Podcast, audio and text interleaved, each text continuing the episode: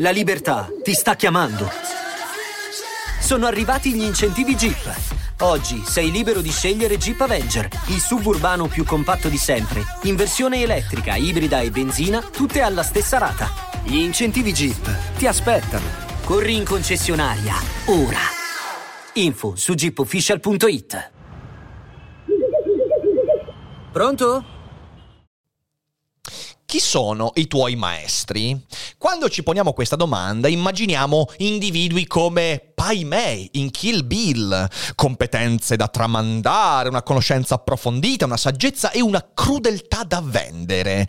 Il bisogno di una lunga iniziazione che ci avvicina a questo maestro e poi un rapporto di odio et amore che ti porta attraverso l'odio ad acquisire competenze che altrimenti non avresti acquisito e poi una lunga barba da massaggiare perché insomma è setosa, è bella ed è lunghissima.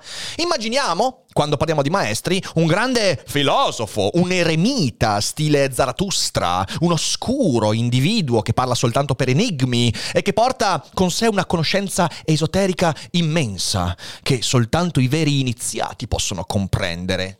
Certo, i maestri sono anche queste cose, queste cose affascinanti, distanti, che ci solleticano il bisogno di esotismo, ma i maestri sono soprattutto figure inaspettate che catalizzano inaspettatamente le nostre caratteristiche e che possono ispirarci in modi del tutto inaspettati. Bravi, indovinato. Oggi così voglio raccontarvi i miei maestri, che non sono quelli dei libri, non sono quelli dei Pai Mei, dei Kill Bill, ma sono cose molto molto più concrete.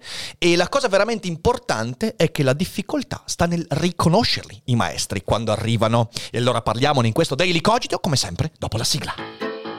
Daily Cogito, il podcast per tutti e per nessuno. Puoi amarlo, puoi odiarlo, ma non puoi ignorarlo.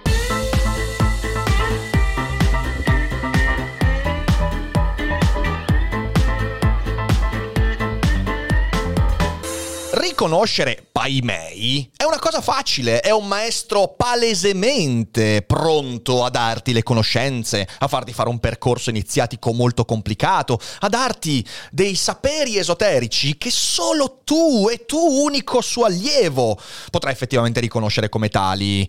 E potrebbe fallire anche in quella ricerca, ma non a tutti Pai Mei si presenta in una forma riconoscibile. E questo credo sia importante da comprendere. E in questo tutte le narrazioni New Age, oppure anche le narrazioni intorno alla cultura pop, oppure questo, questo, questa fascinazione per le discipline orientali ci ha convinti che il maestro sia sempre quella roba lì. Nella maggior parte dei casi, al contrario, i maestri o i quello che chiamerò i momenti maestro. Adesso cerchiamo di capire cosa intendiamo con questo. I maestri si manifestano in modi inattesi e capita, è una cosa molto molto particolare che ci danneggia, capita di fare attenzione solo agli apparenti paimei e perdersi per strada chi lo è davvero, ma non lo sembra. E questa è una grave difficoltà della nostra vita perché ci perdiamo le vere occasioni in cui abbiamo qualcosa da apprendere da qualcuno che ci sembra essere distante dalla rappresentazione che ci siamo fatti del maestro. E in un mondo fatto di apparenze, in un mondo fatto di sembianze, il maestro potrebbe essere proprio chi non sembra tale, chi non si agghinda da maestro, chi contraddice l'idea che abbiamo del maestro.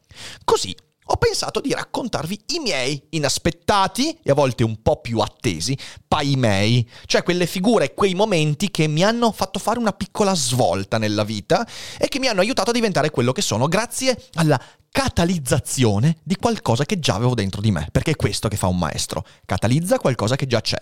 Ma non corriamo troppo. Sicuramente non ho mai incontrato un maestro che mi suggerisse una cosa importantissima che io ripeto molto spesso, ovvero proteggere i vostri dati. Eppure nel mondo ci sono i maestri, tipo Rick Dufer che ti dice di abbonarti a NordVPN, dannazione, non l'hai ancora fatto? Ringraziamo lo sponsor di questa puntata NordVPN perché una VPN oggigiorno è una cosa essenziale in quanto una parte fondamentale del proprio comportamento su internet ha a che fare con i dati in entrata e in uscita e i dati sono una merce di scambio importante perché le grandi aziende usano i tuoi dati per per fare il loro lavoro e lì fuori è pieno di persone pronte ad accaparrarsi i tuoi dati senza che tu ne sia consapevole e questo è un grave pericolo. NordVPN ti permette di proteggere i tuoi dati in entrata e in uscita usando una piattaforma che va a crittografare i tuoi dati in entrata e in uscita, soprattutto quando utilizzi connessioni non protette, magari navighi dall'hotspot dell'università o a quello del bar, oppure col, col, con quello del cellulare, usando anche dati sensibili, magari dati bancari e tante cose particolari che devi eh, mettere in sicurezza. Non solo, NordVPN da oggi ha anche il servizio Threat Protection che ti permette di avere di fatto un anti-phishing e anti-spyware installato nel tuo computer anche quando la VPN è disattivata. È un servizio eccezionale che chi ha già sottoscritto l'abbonamento a NordVPN pagherà 0 euro. A tutti gli altri, beh, il codice sconto in descrizione o scrivendo il comando NordVPN in chat vi permette di avere accesso a uno sconto esclusivo per la community, molto interessante perché vi permette di avere questi servizi importantissimi a poco meno di due caffè al mese. Quindi, cosa state aspettando? Dateci un'occhiata, è anche un servizio soddisfatti o rimborsati entro 30 giorni, quindi iniziate oggi e provate NordVPN, sono certo che non ve ne pentirete. E grazie a NordVPN per farci da maestro nella, nel tentativo di proteggere i nostri dati. Oltre a tutto questo voglio anche ricordarvi che aprile e maggio sono due mesi pieni di eventi. Sul nostro sito dailycogito.com alla sezione eventi trovate tutte le date. Oggi pomeriggio, ovvero martedì 12, io sarò a Bologna, ma ormai è già troppo tardi per chi sta ascoltando in differita. Domani, ovvero mercoledì 13 aprile, sarò a Vicenza, presso la libreria Galla, il libraccio di Vicenza per presentare il mio nuovo libro Seneca tra gli zombie. E voglio anche ringraziarvi perché in questi giorni insomma questo è sempre alto in classifica mi state sommergendo di foto di dezombificazione e ho anche ricevuto i primi pareri perché cazzo siete, siete, siete, siete, dei pazzi, avete preso il libro giovedì e già venerdì l'avevate letto, sono contento, significa che vi ha preso, poi però rileggetevelo, magari i concetti si fissano ancora meglio. Grazie a tutti quelli che stanno comprando e leggendo il mio libro, spero che sia una bella esperienza, un po' come un daily cogito, un po' più esteso. Ma adesso torniamo alla nostra puntata sui maestri. La difficoltà di riconoscere oggigiorno i maestri è, mi sembra, più ampia rispetto al passato.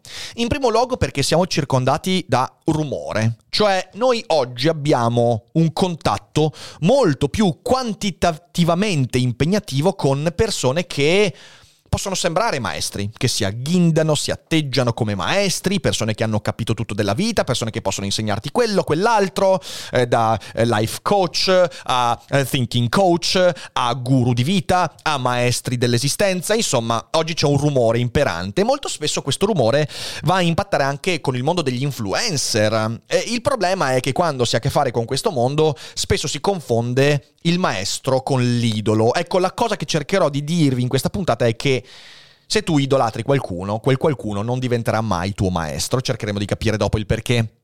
Però non c'è soltanto questo, il punto è che eh, le relazioni sono sempre più virtuali e io lo ribadisco sempre, l'ho ridetto anche qualche giorno fa, non considerate mai un influencer come un maestro.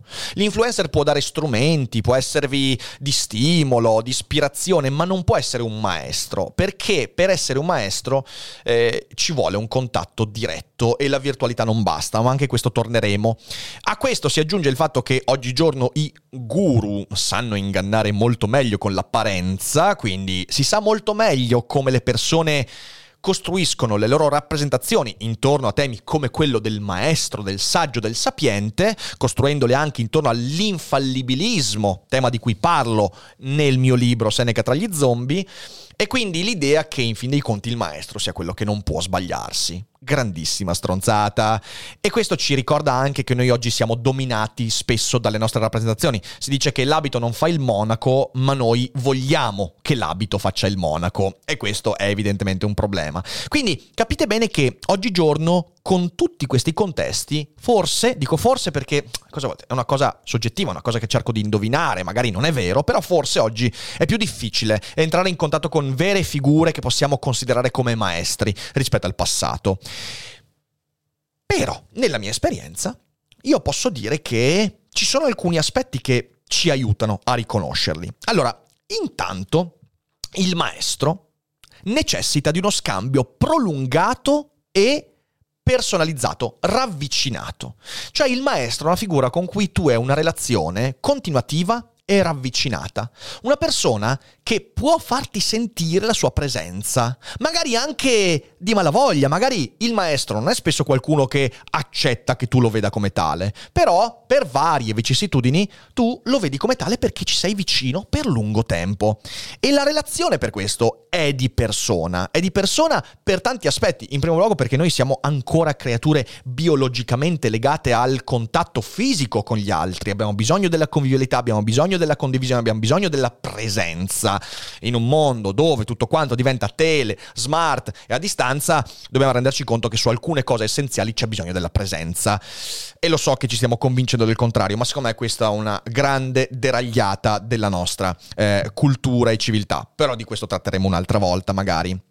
È per questo, è per questo contatto di persona, per il fatto che il maestro deve essere vivo davanti a te e comportarsi in un certo modo davanti a te, che nei libri non troverai maestri. È sbagliato considerare Heidegger il proprio maestro perché al massimo i libri ti danno strumenti, strumenti di comprensione, di analisi, che poi però vanno catalizzati. Ecco, il maestro, quello che chiamiamo maestro, per me è un catalizzatore, ovvero ci sono delle cose che tu hai, ci sono degli aspetti caratteriali, del, c'è un bagaglio culturale, quindi strumenti culturali, eh, caratteristiche innate tue, un certo tipo di personalità, tante cose. Il maestro è quello che in un certo momento catalizza alcuni di questi aspetti, quindi li mette insieme e dà loro un ordine che ti serve per interpretare il mondo che ti fa dire oh, questo io devo fare con me stesso. Ok, per me è questo. Il maestro è un catalizzatore. È evidente che per fare questo, e vedremo anche perché, uh, il maestro non può essere virtuale, non può essere attraverso uno schermo. E in secondo luogo, per riconoscere un maestro, Secondo me devi partire dalla necessità di migliorarti. Ci sono momenti della vita in cui magari tu incontri il vero Pai Mei, quello che ti darebbe la svolta, però tu non sei pronto, non sei pronto perché magari sei uno di quei momenti in cui per varie esperienze non vuoi migliorarti, vuoi restare fermo e ti racconti la storiella che tu stai accettando te stesso quando invece ti accorgerai fra qualche mese che in realtà non dovevi accettare te stesso, dovevi fare un passo in avanti, dovevi cercare di modificare certi comportamenti. Questo capita per esempio quando abbiamo, non so, delusioni in amore, delusioni lavorative, ci fermiamo e diciamo bene, io non voglio più saperne nulla del mondo e non voglio più sforzarmi affinché il mondo sia un posto bello e smetterò di adattarmi.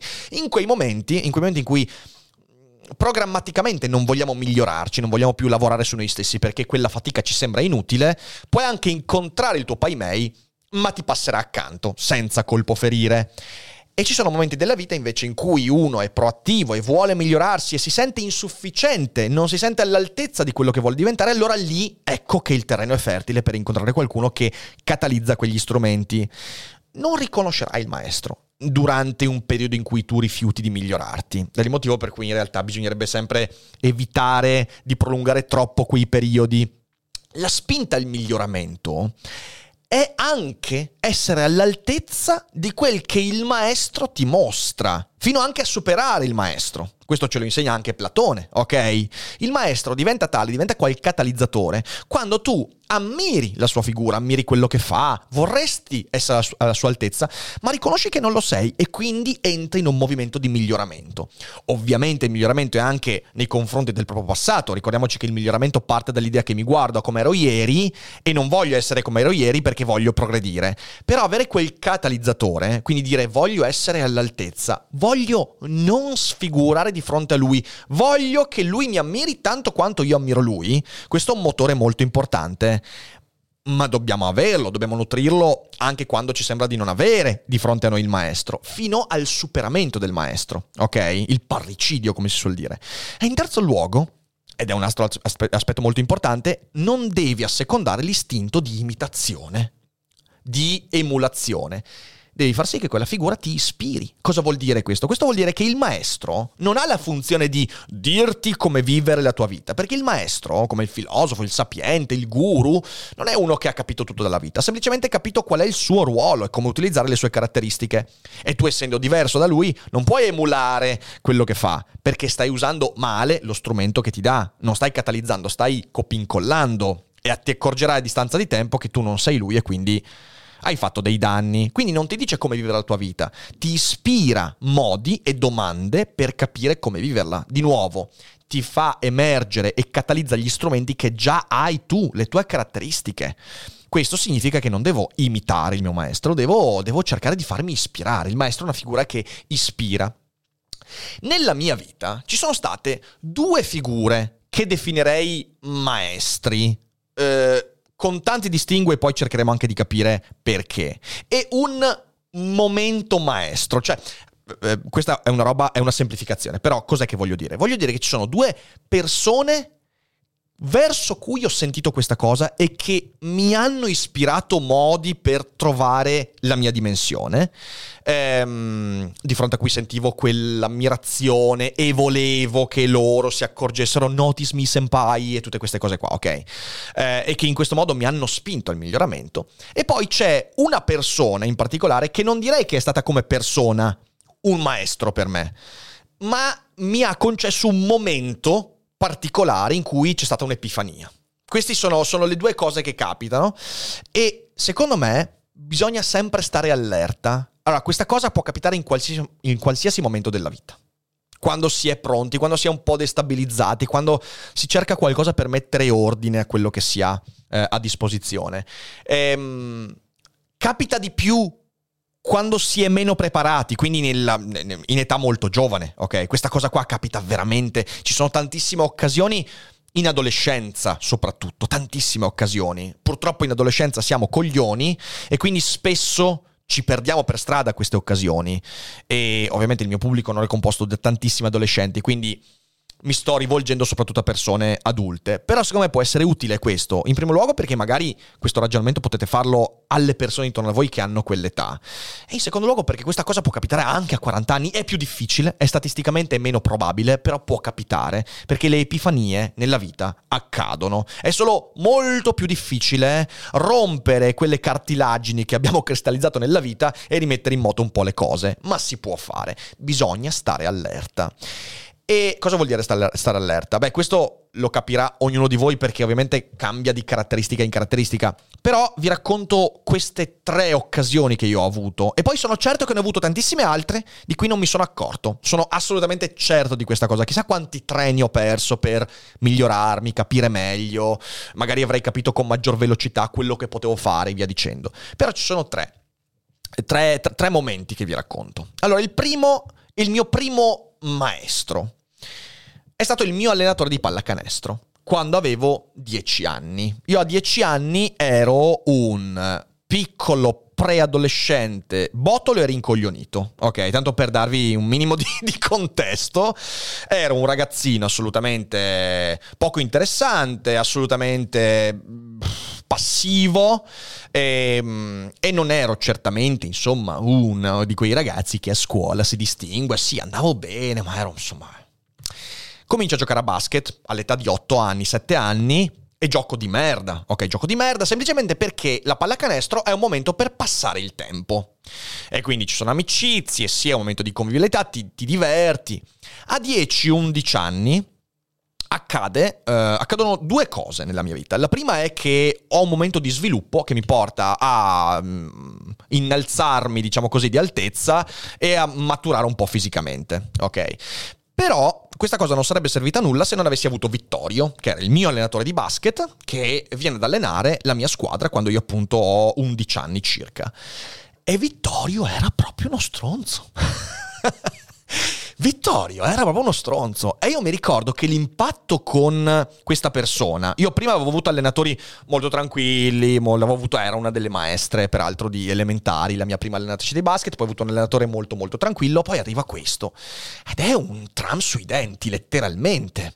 Perché questo comincia a dirci che che coglioni che siamo, che non sappiamo palleggiare, non sappiamo tirare, non sappiamo usare gli spazi, non sappiamo correre, non sappiamo tenere il fiato, non sappiamo questo, difendere, attaccare, non sappiamo un cazzo, niente, ci demolisce in modo sistematico, ok? E non sto esagerando, era veramente così. Io mi ricordo alcune partite in cui lui si faceva espellere con gli alberi e io era la prima volta in cui vedevo qualcuno che si comportava così su un campo da basket e inizialmente dicevo, cazzo, ma questo è veramente fuori di testa. E ne ero intimorito. C'era del timore. Però non c'era solo il timore. Non c'era solo il timore perché lui diceva una verità. Ero coglione, ma coglione forte. Non sapevo nulla. Ero palesemente una creatura abbandonata a se stessa in un mondo che mi avrebbe divorato. E quindi si apre in me questa possibilità di dire aspetta un attimo, ma se magari avesse ragione? E io lì, per la prima volta, sento un impulso. L'impulso di voler essere diverso agli occhi di questa persona rispetto a come mi vedeva. E lì in pochi mesi è cambiato tutto, ragazzi. È cambiato tutto. Perché mi è cambiato letteralmente il terreno da sotto i piedi. Ho cominciato a allenarmi veramente. Ho cominciato ad andare all'allenamento non con l'idea di trascorrere un paio di orette con i miei amici, ma con l'idea di fare un culo così ai miei amici. Certamente dentro di me c'era già, sicuramente, un po' di quell'istinto competitivo che poi ha segnato la mia esistenza, in positivo credo, perché non ho mai ecceduto in questa cosa. Quindi c'era qualcosa in me che è stato catalizzato da questa persona. E questa persona attraverso un caratteraccio, che però poi con il tempo io ho capito, ho capito che lui faceva appositamente quella cosa lì, perché forse nella sua esperienza i suoi maestri gli avevano detto che bisogna usare i transuidenti per far emergere queste cose qua. E nell'arco di pochi mesi io sono cambiato, non sono cambiato soltanto sul campo di pallacanestro, eh, sono diventato un bravo difensore, un discreto giocatore e anche, ripeto, rius- riuscivo a fare bene, tra- traevo soddisfazione dai risultati che portavo sul campo, ma non era solo quello, mi è cambiato il carattere.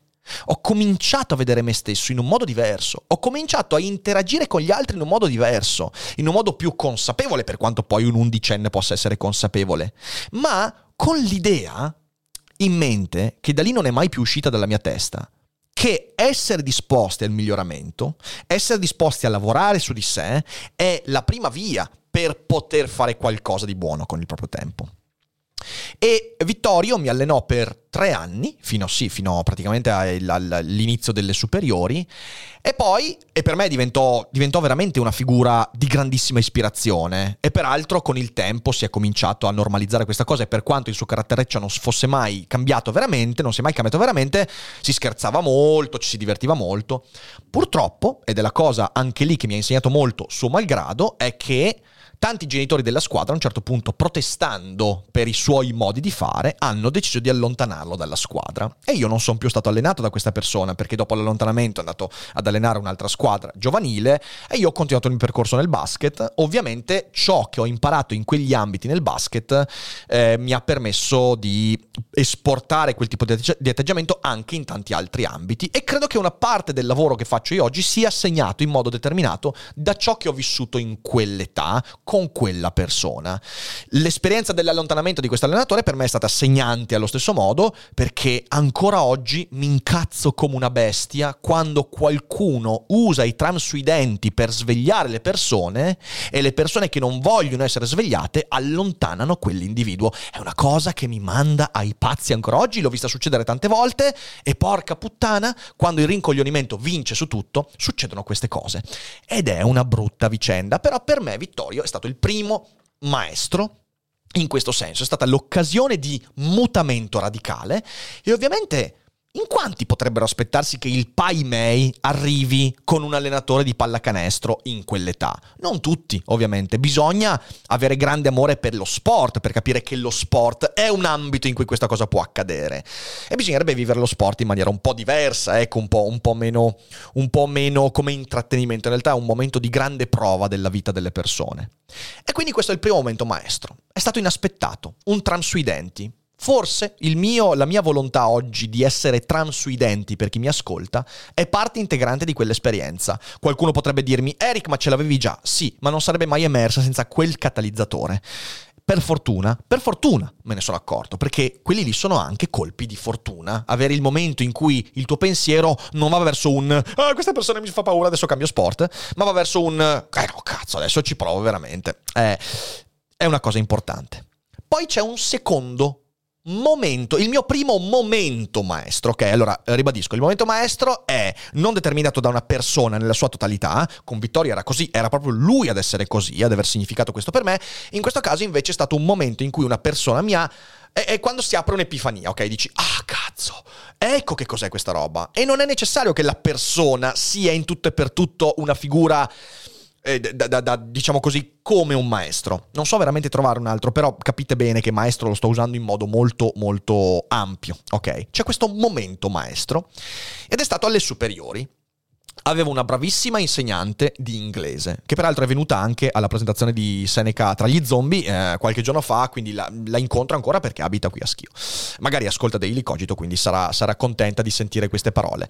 Eh, lei si chiamava Elisa, era professoressa di inglese. Eh, io amavo molto studiare lingue, quindi già ero ben disposto alle ore di inglese, di francese, de- di tedesco, insomma, mi piaceva.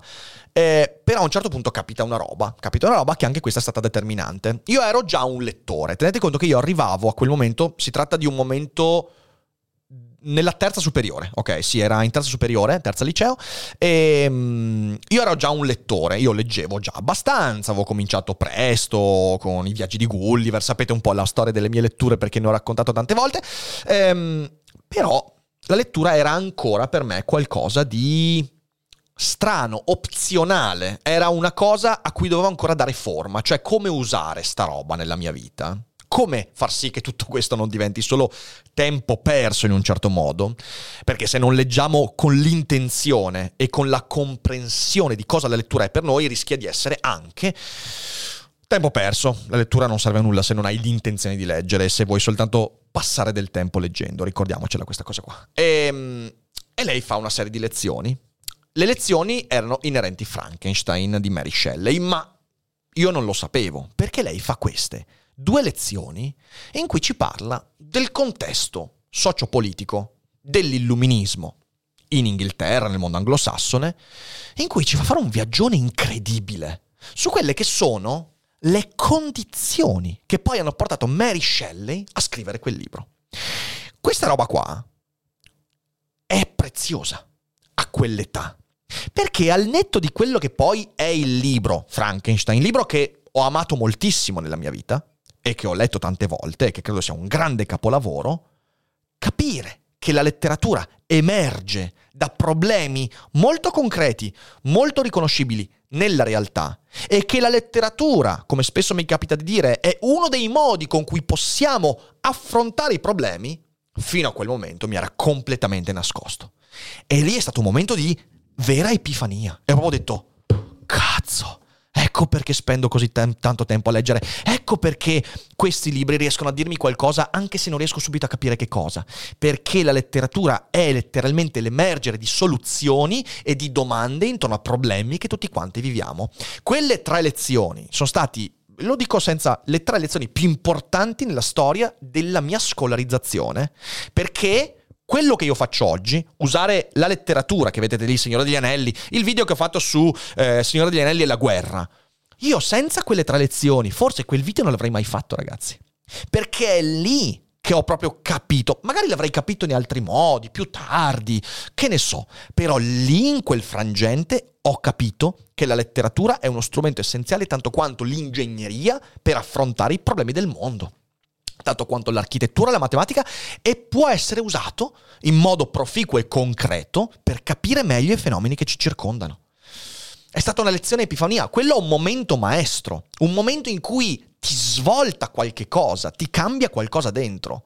Ed è un momento in cui senza l'interazione, senza il contesto, senza l'interscambio, forse non sarebbe mai passato in quel modo lì. Ok? Fondamentale. E poi il mio terzo maestro, sicuramente qualcuno di voi lo, lo, sa già, però è Franco Volpi. Ok, Franco Volpi eh, all'università, io ricordo perfettamente quando feci l'orientamento universitario, quando ancora dovevo decidere se fare filosofia o lingue orientali, il mio prof di religione in quinta superiore eh, che so seguire Daily Cogito, quindi lo saluto. Eh, il mio prof di religione prende e ci porta all'Università di Padova eh, per vedere delle lezioni universitarie. Io mi intrufolo in questa lezione dove Franco Volpi, che io non conoscevo, stava trattando di Heidegger, il professor Heidegger. E, ehm, e niente, lì è stato, è stato innamoramento, ok? Perché ovviamente c'era l'entusiasmo di Volpi, c'era tutta questa cosa che contraddiceva l'idea che mi ero fatto delle lezioni universitarie, c'era questa aula gremita piena di persone e io faccio finta di niente dicendo ok, speriamo che nessuno mi chieda, mi chieda un documento perché io sono qua di straforo e veramente aula gremita e lui fece una lezione vulcanica, come era solito fare lui. Però non è questo il fatto che me l'ha trasformato in un maestro. Ciò che mi ha proprio cambiato con Franco Volpi, con cui negli anni poi si è instaurata anche una relazione di, di amicizia, andavo eh, al suo studio alla fine due volte a settimana, ci prendevamo la birra e via dicendo, dovevo fare la tesi insieme a lui, ma poi purtroppo lui è scomparso precocemente. La cosa che mi ha proprio aperto e mi ha cambiato è stata l'autoironia. Franco Volpi è stata la persona che mi ha fatto capire che credibilità e autoironia non solo non sono in contrasto, ma sono parte integrante dello stesso tentativo di capire il mondo e capire se stessi. Non puoi, non puoi fare filosofia se ti prendi sul serio e prendi sul serio il modo con cui gli altri ti vedono. Lui riusciva ad essere, e vi ricordo che Volpi era uno dei più grandi esperti di Heidegger e Schopenhauer in Europa, in Italia ha curato tutte le edizioni su Schopenhauer, lui passò molto tempo negli archivi con i testi direttamente scritti da Schopenhauer, quindi era una personalità. In Germania lui ha curato l'enciclopedia filosofica in Germania, ok, scritto ovviamente in tedesco, quindi una personalità di, un certo, di una certa caratura. E quando tu hai a che fare con questo tipo di persona dici, vabbè, eh, sarà? Sarà, sarà un, un, super genio, iper uh, serio e assolutamente intoccabile, inarrivabile. Niente di tutto questo. Franco Volpi era scherzoso, era autoironico, si prendeva sempre in giro e aveva questa capacità di passare nello, nella stessa frase da una vetta di riflessione che dici wow, cosa sto sentendo, a una battuta su di sé o su quello che stava trattando che subito ti dava un ulteriore arricchimento intorno all'argomento che stava dicendo. E quando io ho capito questa cosa qua, io non, non, so se Franco Volpi volesse trasmettermela questa cosa qua, ma cavolo se me l'ha trasmessa. Ogni volta in cui mi rendo conto che nella vita sto trattando con troppa serietà qualcosa che fa parte di me e soprattutto con le rappresentazioni che gli altri hanno di me, io so che quella cosa la devo smantellare perché mina alla base la capacità di autocomprensione dell'individuo, perché l'umorismo il prendersi poco sul serio è parte integrante della capacità di autocomprensione. Ora, questo posso dirlo con grandissima tranquillità, se non avessi avuto un certo tipo di rapporto con Franco Volpi, forse io oggi sarei esattamente come uno di quelli, perché poi di carattere io ero permalosetto in passato, cioè nel senso avevo queste, questi incancrenimenti caratteriali, mi dicevano no, no, no, no, tu non devi farmi sentire meno importante di quello che voglio sembrare, ok? Se non avessi incontrato Franco Volpi, non avessi avuto questi esempi e non avesse ispirato questa cosa in me, Forse oggi sarei parte integrante di quegli accademici che mostrano un muro di serietà perché credono che il pensiero e la serietà siano esattamente la stessa cosa, eh, creando supercazzole però molto molto serie e prive di qualsiasi legame con la realtà. E, e quello mi piacerebbe molto poco di me. E in realtà Volpi con questa autoironia mi ha fatto proprio capire qual è la concretezza del pensiero. Cos'è che vuol dire conosci te stesso. Sì, esagero e dico, mi ha proprio fatto capire questa cosa. Conosci te stesso significa prima di tutto prendi poco sul serio le rappresentazioni che gli altri si fanno di te, le etichette, via dicendo. Se non sai scherzare su te stesso e sulle immagini che gli altri si fanno di te, probabilmente riuscirai a pensare pochissimo. E questa cosa la devo tantissimo a Franco Volpi, anche perché è una cosa che ho capito tardi, 22, 21, 22 anni è già tardi per queste cose qua.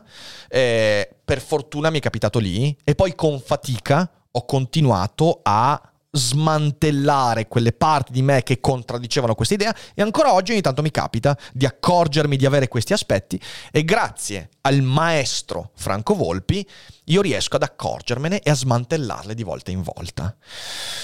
Ecco, questi sono, sono, sono i tre momenti che che per me sono emblematici di che cos'è un maestro o un momento maestro. E ovviamente ognuno poi nella nostra vita ha i diversi, diversi, racconti e mi piacerebbe ovviamente sentirne tantissimi da parte vostra. Adesso abbiamo qualche, qualche, momento anche in live, così magari mi raccontate qualcosa. Però in conclusione, ecco, vorrei dire che spesso noi siamo irretiti da rappresentazioni dei maestri, ci aspettiamo per esempio l'infallibilità, ci aspettiamo una coerenza d'immagine, un filosofo, un sapiente non può giocare ai videogiochi, eh, un, un, saggio eh, non può essere appassionato di quelle cose frivole, cioè tutte queste cose qua che sono, sono barriere che ci mettiamo, quando in realtà le esperienze che ci avvicinano al maestro sono as- esperienze che contraddicono le nostre aspettative ed è fondamentale comprenderlo. E, e, in effetti tante cose hanno contraddetto. Ovviamente da Franco Volpi ti potevi aspettare che fosse un maestro, però comunque lo è stato in un modo che ha contraddetto le mie aspettative. Capite quello che intendo? Cioè, questi momenti epifanici arrivano sotto pelle. Se tu te li aspetti, non arrivano. Se tu sei pronto, non arrivano non arrivano mai nel modo con cui te li aspetti. E per questo bisogna stare allerta, bisogna saper accorgersi di queste cose. E non è facile. Non è facile, però bisogna sforzarsi. Questo per me significa essere svegli. Essere svegli perché a un certo punto il mondo ti butta addosso qualcosa che ti dice Ehi vecchio, svegliati. Se non sei pronto, ti perdi per strada un treno e magari chissà quando ripassa. Quindi bisogna essere svegli per incontrare i maestri anche quando non sanno di essere maestri. E direi che questo è quello che volevo dire. E spero che sia stato un ragionamento utile. Quindi, se l'avete trovato interessante, condividete la puntata. Magari lì fuori c'è qualcuno che ha bisogno di un maestro. That's not me. Eh, però, magari questi ragionamenti possono aiutare qualcuno a ragionare e magari accorgersi di quante volte abbiamo gettato al vento la possibilità di capire qualcosa grazie a un maestro che però non sembrava tale.